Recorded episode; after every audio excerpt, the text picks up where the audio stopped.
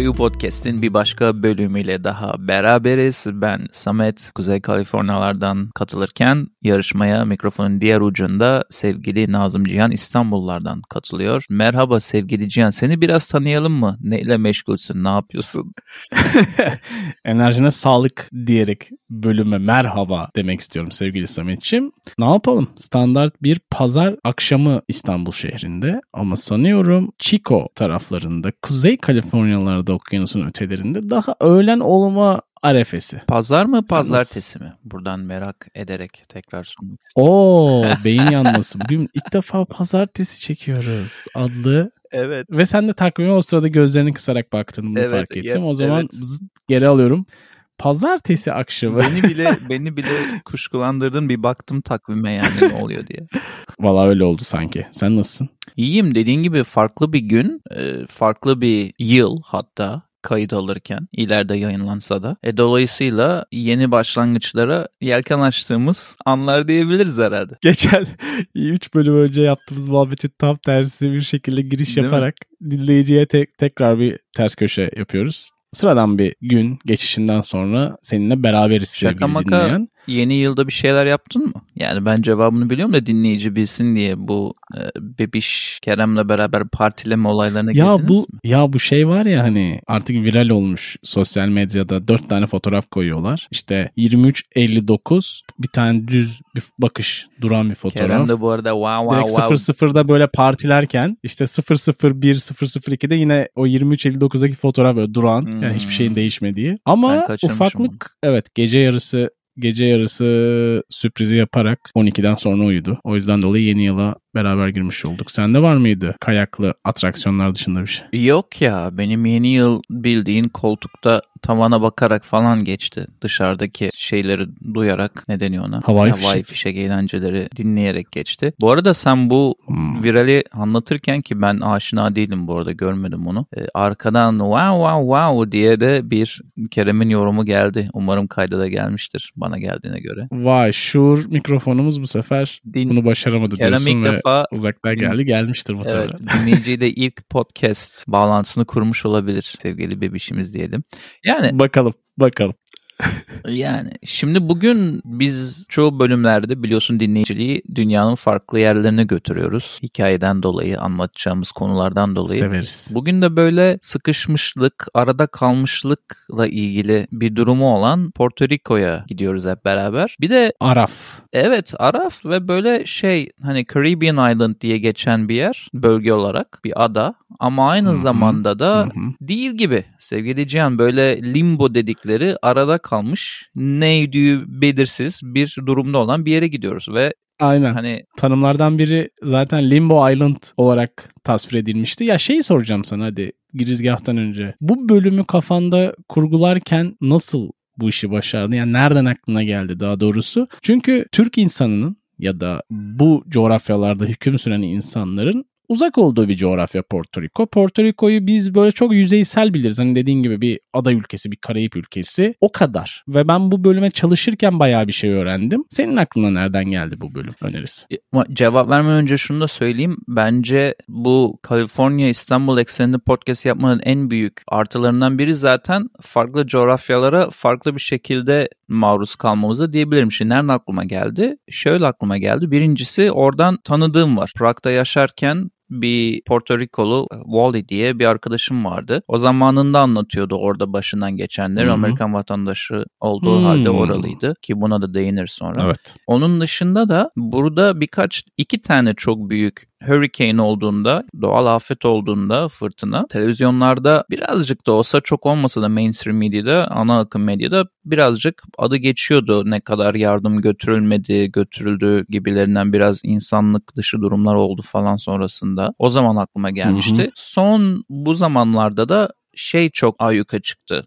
51. eyalet olsun mu? Tıpkı Alaska'nın Evet. ve Hawaii'nin bambaşka coğrafyalarda Amerika ile yani mainland Amerika ile hiçbir alakası yokken aynı zamanda eyalet olması gibi Porto Rico'da niye böyle olmasının tartışmaları çok zirvede oradan aklıma geldi. E sonra bir de senin gibi ben de çalışmak için bölüme tarihine indiğimde baya baya şaşırdım ve bence dinleyici de çok şaşıracak biz bunları anlattıkça. Kesinlikle öyle. Öncelikle şeyden başlayalım istersen. Hani sen 51. eyalet olma durumundan girdin. Hani sondan başa doğru gidelim biraz. Amerika'nın 51. eyaleti olmak isteyen bir tarafı var. Hatta referandumla yaptılar bununla birkaç kere. Kongreye tavsiye niteliğinde bir karar şeklinde gidiyor. Hani direkt kongreyi Evet. bağlayan bir referandum olmuyor. Bunun ne kadar isteyeni varsa o kadar da istemeyeni var gibi belki de daha fazla. Öyle bir iki ucu yani değişken bir Kararsız, Evet. tarafı var. Hani dediğin gibi bayağı yoksulluğun olduğu ve yani yoksulluk derken ekonomik krizle birlikte belli bir hegemonyanın olduğu ve buna ilerleyen dakikalarda bir değiniriz çünkü sanki bilinçli bir tarafı da var bu ekonomik kriz durumunun. İstersen her şeyin başına dönelim bu sondan dedim ama en başına hani saralım ve hikayeyi anlatmaya başlayalım esasında. Milattan önce 1000'de Arawak yerlileri Güney Amerika'dan Porto Rico'ya ulaşıyor ve adaya Boricun ismini veriyor. 1493'te adayı ilk keşfeden Avrupalı olan Kristof Kolomb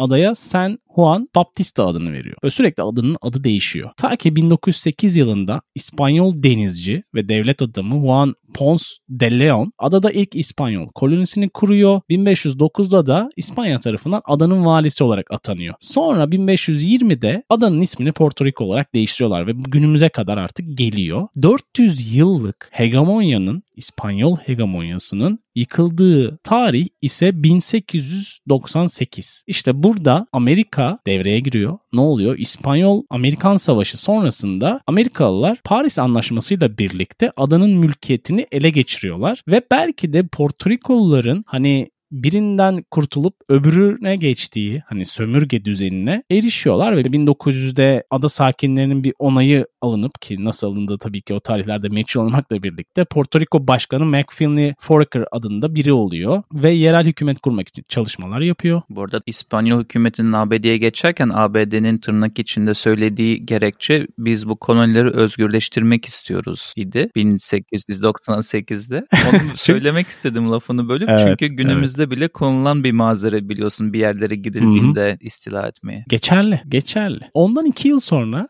1902'de Amerika Birleşik Devletleri adayı kendine ait bir bölge olarak deklare ediyor ki bu senin dediğin kısmı aslında yapmadıkları tam tersini yaptıklarını görebiliyoruz. Bundan sonra esasında tam olarak Amerika Birleşik Devletleri'nin e, bir askeri üssünün olduğu, ekonomik olarak oradan beslendiği çünkü bir tarım toplumu. Ama sanıyorum hani ben şeyi de sordum bölüme çalışırken böyle kendi kendime. Ya Amerika neden Karayipler'de bu tarz bir ada ülkesini ele geçirmeye çalışır? Herhalde sonuç şey biraz daha hani o bölgenin donanma gücüyle yani bir askeri tarafıyla caydırıcının olabilmesi, bir gözetleme kulesi gibi bir ada ya da adalar olması. Katılıyorum sana çünkü önce bütün kaynaklarını kullanmaya başlıyorlar burası Amerika'nın hükmüne geçtiğinde ama hemen aynı anda da çok önemli askeri üsleri hemen kurmaya başlıyorlar. Buradan da anlaşılıyor zaten jeopolitik olarak önemli bir noktası olduğunu. Çünkü iki tane şeye yoğunlaşıyorlar. Birincisi Sugar Kingdom diye geçen şeker pazarı. İkincisi de Evet ya. her tarafa o Amerikan üsleri kurmaları adada. Yani bu belli zaten niye. İki amacını hemen başlattığı için belli oluyor aslında niye Evet. adayı eline geçirmek istediği. Yani Ben şeye çok şaşırdım. Hani Amerika'nın tamamında dominant bir marka olan Domino's şekerin esasında oradan geliyor olması beni çok Evet. şaşırttı. bu bir, bir bölümde bahsetmiştik. Çok bölüm olduğu için hatırlamıyorum ama bir Miami'de Güney Amerika'dan kaçıp Miami taraflarını Florida'da daha doğrusu şeker pazarını eline alan bir mafyatik bir adam vardı. Bir de işte ikincisi burası oluyor. Bu iki kısım bütün Amerika'nın şekerini sağlıyorlar. Hı hı. Ya şunu da söyleyeyim kolonileşmeden özgürleştirmeye geçmediğinin en büyük kanıtlarından biri ilk etapta senin bahsettiğin yıllarda 1800'lerin sonunda Amerikalı liderler buranın başına atanıyor ve bunların çoğu İspanya hatta hiçbiri İspanyolca bilmeyen İspanyolca bilmiyor. kültürü bilmeyen, burayla bir bağdaşlığı olmayan insanlar. Sonra orada yerlilerin yani yerlisi olan insanların sahip olduğu yerleri ele geçirmek için senin bahsettiğin bölümün başında ekonomik bazı stratejiler de devreye girmeye başlıyor. Ne yapıyorlar? Bankalar insanlara çok yüksek faizlerden krediler vermeye başlıyor. Bu kredileri de yerliler ödeyemeyince ellerinden karşılığında şeylerini alıyor. Yerlerini alıyor yani topraklarını alıyor. Böylece toprakta da bir geçiş olmaya başlıyor. Yerel para birimi hemen yasaklanıyor. Böyle gece aşırı insanların sahip olduğu her şey yarı değerini düşüyor. Hatta tamamen değersizleşiyor bazı durumlarda. Evet. Yani düşünsene Hı hı. bir gün uyanıyorsun ve Türk lirası geçmiyor gibi bir şey bu yani. Çok kötü bir e, geçiş, sert bir geçiş. Ondan sonra dil yasaklanıyor okullarda. Bu şu anda böyle değil ama ben 1800'lerin sonundan bahsediyorum. İlk geçişler olduğunda. Ya konuşulmasın onların dili mantığı da var. Ondan sonra da bir anda kongrede bunlara ABD vatandaşlığı veriliyor. Ama Onun sebebi onun sebebi çok enteresan değil mi? Evet oradan sen istersen Devral onun sebebini anlat ama sonrasında ben bunun aslında ne kadar kandırmacı bir vatandaşlık olduğundan da bahsetmek istiyorum. Orası kesin zaten. Porto Rikolulara Amerikan pasaportu vermeye karar veriyor kongre. Ama bunun sebebi tam savaşın arifesinde olmaları ve orduya almaları gereken askeri personelin ihtiyacı. Bunu ağırlıklı olarak Porto Rikolularla karşılıyorlar ve onları zorunlu askere alıyorlar. Evet. Senin dediğin kandırmacı kısmı ise seçimlerle alakalı. İstersen sen orayı paylaş.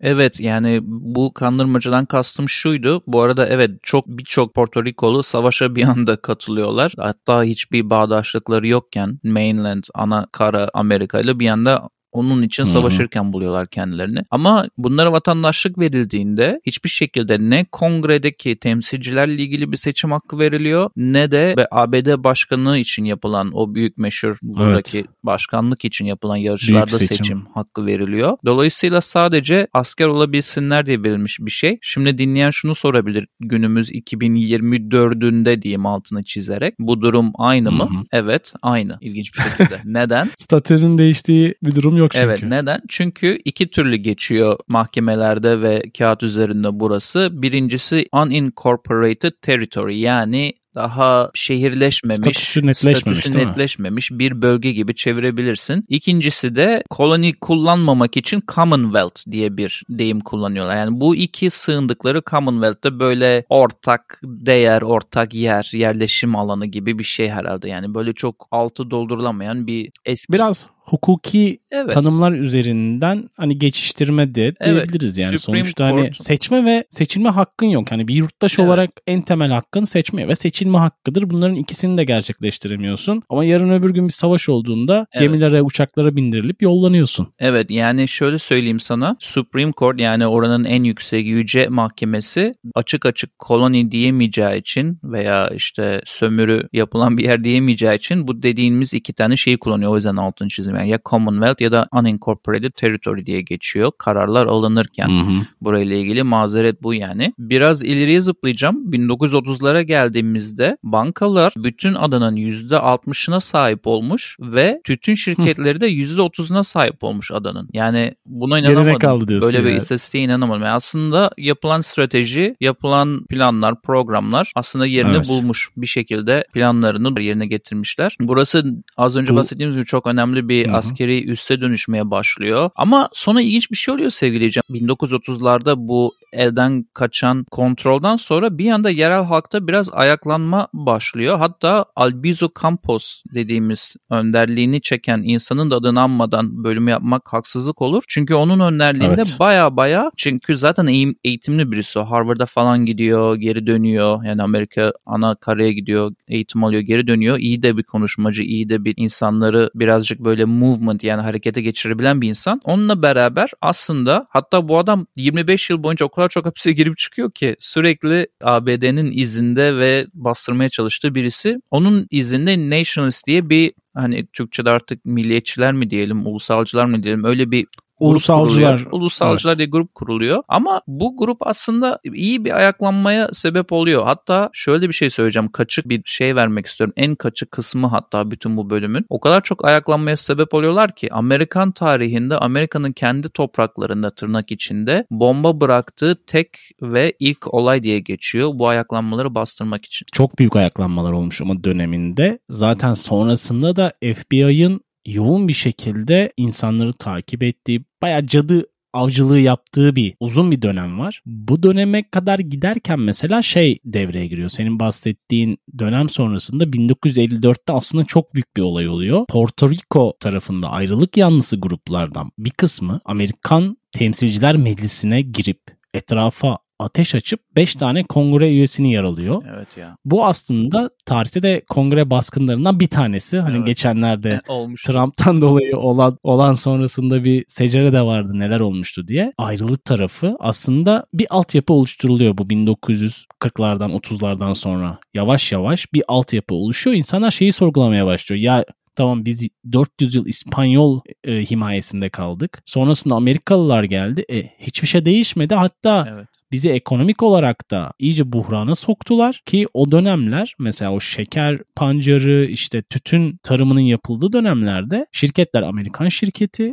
çalışanlar da Porto Rikolu ve saatine 40 sente çalışan Porto Rikolular işte günümüzde de belki 1 dolar yapıyordur ya da yapmıyordur. O yüzden dolayı tarım ülkesini tamamen ele geçiren bir Amerika tamamen kıstırmış bir tarafı var. 2005 yılında ise böyle biraz şeyleri kasırgaları atlayarak söylüyorum. Evet. Hani siyasi tarafa girdiğimiz için ayrılık yanlısı isyancı lider Filiberto Rios Amerikan özel timlerinin operasyonuyla öldürüldükten sonra aslında toplum daha da belki de ne oluyoruz'a geliyor. Çünkü bu karakter hatta sonrasında bölümünü bile yapabiliriz. İkonik bir karakter o bölge için. Filiberto'yu öldürdükten sonra belki de artık hiçbir şey eskisi gibi olmayacak. Çünkü şöyle bir şey de var. Porto Rico'nun genç nüfusu da artık böyle nasıl diyeyim sana ne oluyoruz psikolojisiyle hareket ediyor. Evet. Hatta bu gençlerin son zamanlarda biliyorsun son 10 yılda revaçta olan hip hop'la ilgili bayağı Porto Rico'nun da kendi yıldızları var. Onlar da bu bağımsızlıktan Porto Rico'dan bahsediyorlar şarkılarında. Dediğin gibi genç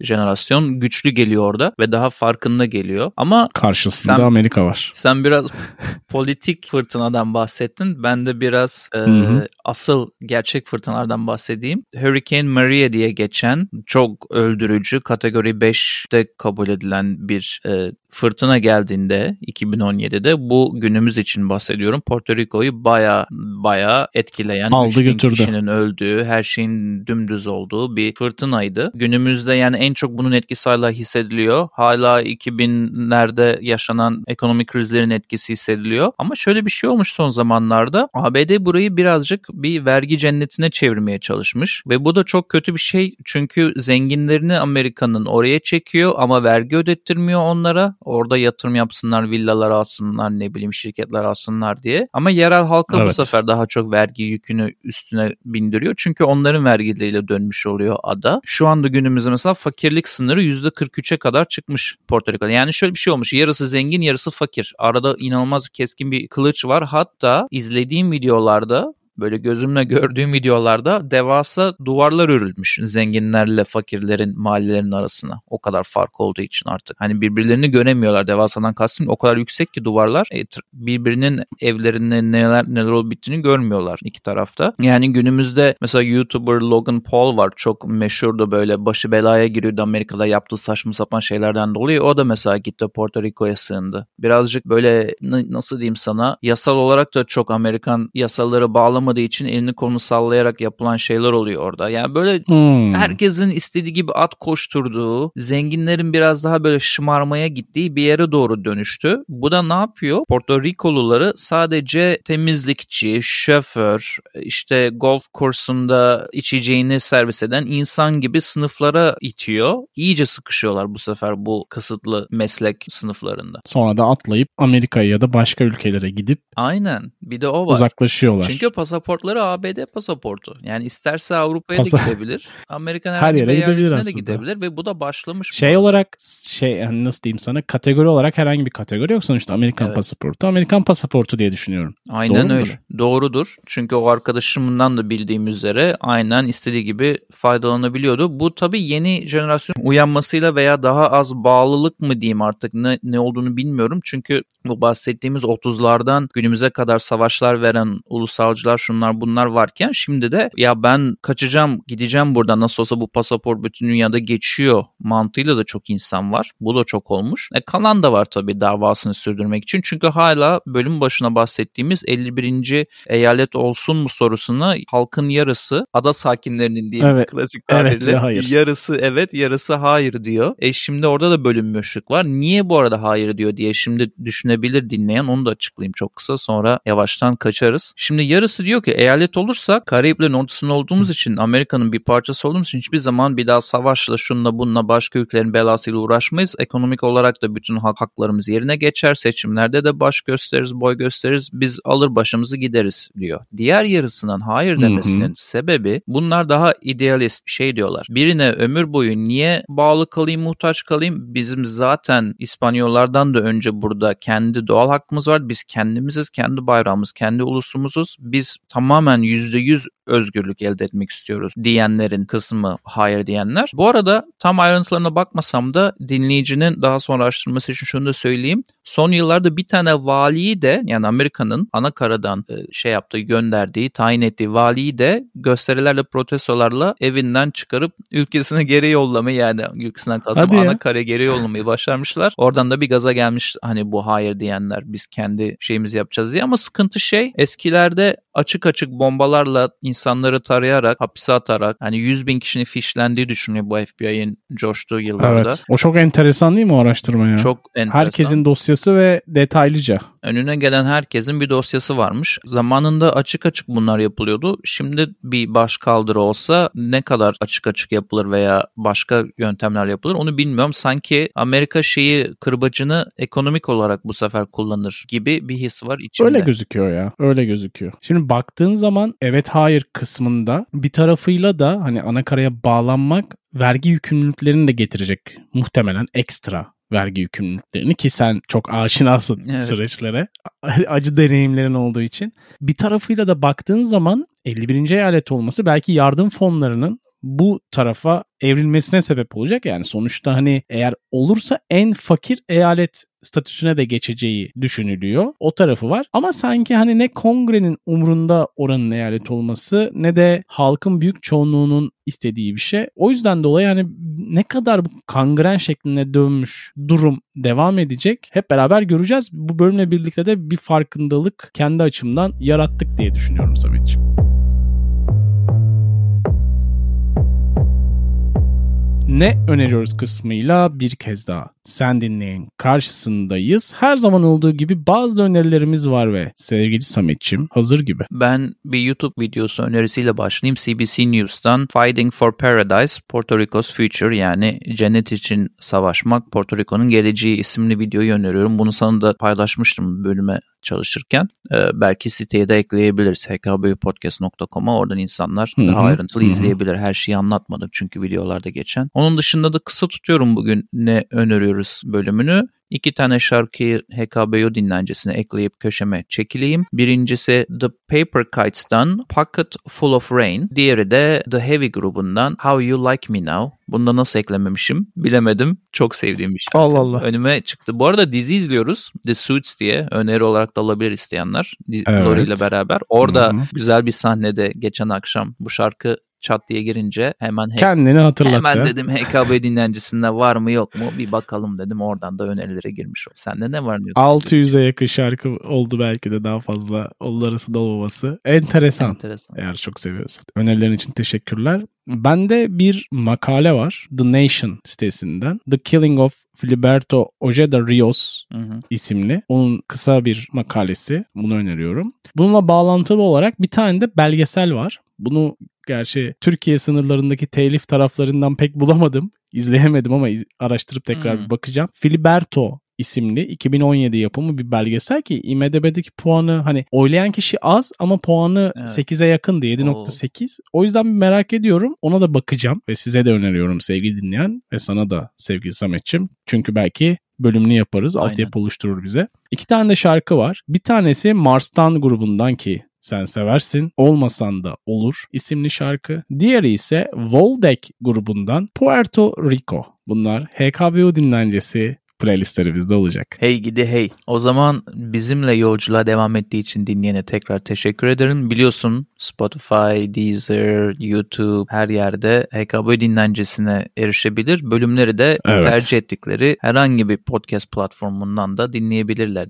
diyelim. E, herhalde bu ne ilk ne son koloni ve sömürge bölümü olmuştur diye düşünüyorum sevgili Can. Daha dünyanın birçok kısmından ya, çok. Bugün şeyi düşündüm. Porto Rico bölümüne bakarken ya dedim hani podcast'i yapıyoruz ediyoruz ama bizim ömrümüz yetmez bu tarz bölümleri anlatmaya ne kadar çok var kim Değil mi? bilir daha daha dedim biliyor musun? Kesinlikle katılıyorum da birazcık Porto Rico'nun işte durumu sanki sivriliyor diğerlerine göre. Böyle ne var ne yok ne emmeye ne gömmeye kaba tabirle. Öyle bir durumda kalmış Porto Rico. O yüzden e, ele alalım istedim. Bence iyi de oldu. Kesinlikle. insanların daha fazla bilmesi açısından. Ayrıca Hı hı. da çok sıcak bir turistik destinasyondur. Bir varış noktasıdır. Onu da söyleyeyim buradan ilgilenenlere. Çünkü baya baya gideni var oranın sahillerine, dalış kurslarına, şuna buna falan otellerine. Yani sömürge, neredeyse sömürge pozisyonda olan bir yer ama bir yandan da insanlar gidiyor tatilini yapıyor orada. İlginç bir durum diyelim ve Evet, daha fazlası aynen. için insanları her zamanki gibi araştırmayı teşvik ederek bölümü sonlandıralım derim ben. Kesinlikle önceki sonraki belki geriki bazı bölümlerde tekrar yolumuzun kesişmesi dileğiyle ve yolculuğa birlikte devam etmek üzere. Hoşçakalın. Hoşçakalın.